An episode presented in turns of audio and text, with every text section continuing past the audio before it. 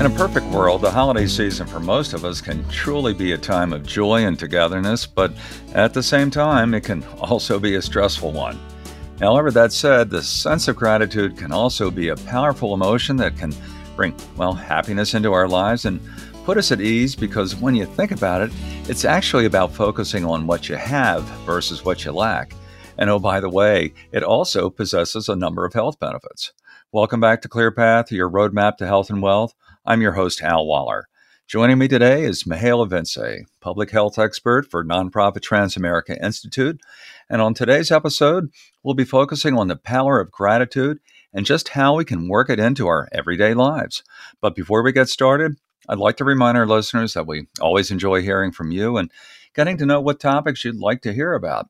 So, by all means, please feel to drop us a line at info at transamericainstitute.org. Well, Mihaela, it's good to have you back again. It's good to be here, Al. Well, Mihaela, where should we start off today? Mm-hmm. You know, Al, before we jump into gratitude, I just want to begin by discussing why our emotional state is so important. I hear you there. And yes, I think that would be a great point of beginning. So then, why should we be concerned about our emotional state? Our emotions actually can have a profound effect on our health. They can make us healthy and they can make us sick. Well, I think you make a good point, Mihaela. That's uh, actually something people often don't think or even talk about. So, in that vein, could you provide us some examples of exactly how emotions can affect our health? Positive emotions like gratitude, appreciation, happiness, and joy can lower the stress hormone, decrease our blood pressure, and lead to a longer life. Negative attitudes and feelings, on the other hand, damage the immune system, they can disrupt our hormone balance and actually lead to decreased lifespan. Now, it's okay to have negative emotions from time to time, but it's really important to find healthy ways to cope with them. Oh, yeah, I think you're spot on with those observations. Uh, that's really something for folks to consider because, and yeah, I'm raising my hand here. We often can get caught up and mired in negative aspects of life, which, when you think about it, can be, well, just flat out draining. And that's not a good thing. It's not. And not only that, Al, but emotions can actually be transmitted from person to person more easily than viruses and a lot faster. This phenomenon is known as emotional contagion. Well, you know, Mihaela, at the risk of sounding a little too good to be true here, when I was, you know, setting my date to launch my retirement, I I thought about how cool it would be to go out in the world and ultimately function as sort of a goodwill ambassador. Basically, when out in public at the stores or, you know, even on the street, if I'm interacting with somebody who, you know, maybe seemed a little blue or, or kind of grumpy, you know, I'd, you know, try to, and I might add subtly, try to engage them with a small gesture of acknowledgement uh, or, you know, some words of encouragement. Mihaela, I got to tell you, nine times out of 10, I do get a very affirmative response, which really fills up my tank with some serious gratitude. That's wonderful. It's really amazing how, you know, a small gesture of kindness can really make someone's day. And it's great to hear that you've been able to spread positivity and joy to others. Yeah, well, I guess really what it is is it's, you know, sort of a take off the old playing it forward philosophy, and it does feel great. Well, let's switch gears now and discuss how all of this plays a role in uh, gratitude. You know, a really famous researcher at the University of Houston, Brene Brown, found that it's not joy that makes us grateful, but gratitude that makes us joyful.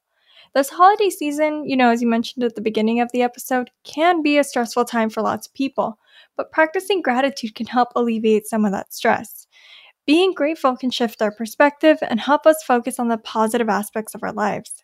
And the best part is that it can spread to others. So I think what we're saying here is that regardless of our mental state, practicing gratitude can have some profound impacts on us and those around us. Now, moving on, how exactly does gratitude affect our mental health? You know, gratitude can improve our mental health by decreasing feelings of depression, anxiety, and stress. Something I personally also find fascinating is that practicing gratitude regularly can actually have lasting effects on your brain, as it can prime your brain to become more grateful in the future. Well, you're preaching to the choir here, so perhaps you could give our listeners some ideas for establishing a consistent gratitude practice. One of the ways to practice gratitude is by keeping a gratitude journal. Writing down things every single day that you're grateful for can help you reflect on the positive aspects of your life. You know, if you're kind of like me and you have a hard time keeping up with this, then perhaps, you know, having a family member or a friend hold you accountable could be a good idea.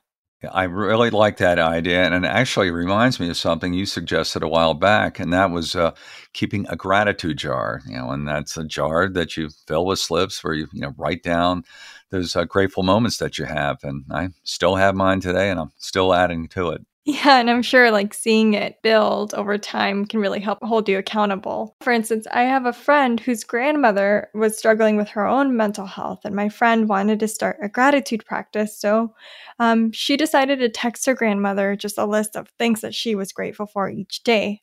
Before she knew it, her grandmother was actually responding with a gratitude list back. Now, my friend forgot to text her grandmother, her grandmother would still send over a gratitude list. And this is really cool because it was a practice that she didn't really see the purpose in before. I'm guessing that's really where the emotional contagion uh, concepts uh, come in, right?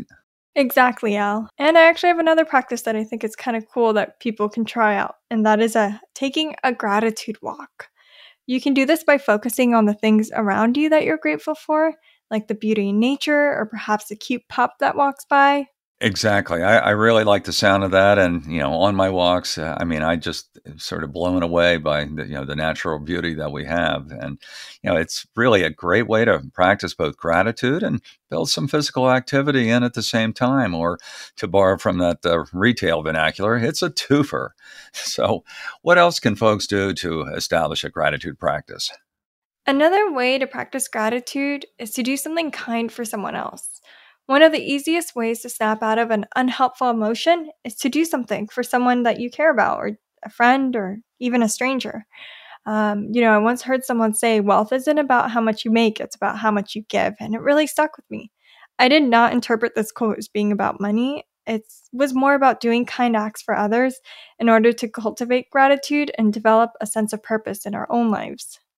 Exactly. And that may cause a ripple effect, inspiring others to do the same.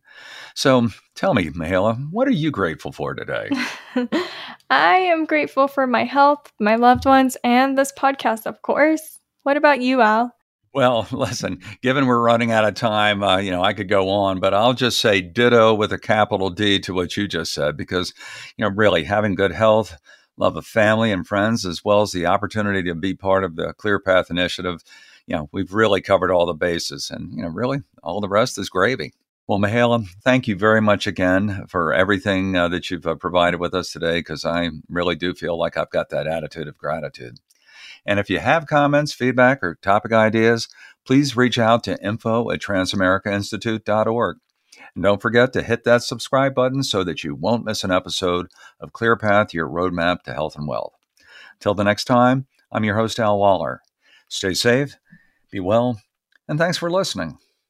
ClearPath, your roadmap to health and wealth, is brought to you by Transamerica Institute, a nonprofit private foundation dedicated to identifying, researching, and educating the public about health and wellness, employment, financial literacy, longevity, and retirement. You can find our weekly podcast on WYPR's website and mobile app, wherever you get your podcast, and at transamericainstitute.org forward slash podcast. Clear Path, your roadmap to health and wealth is produced by the Transamerica Institute with assistance from WYPR. The information provided here is for educational purposes only and should not be construed as insurance, securities, ERISA, tax, investment, legal, medical, or financial advice or guidance.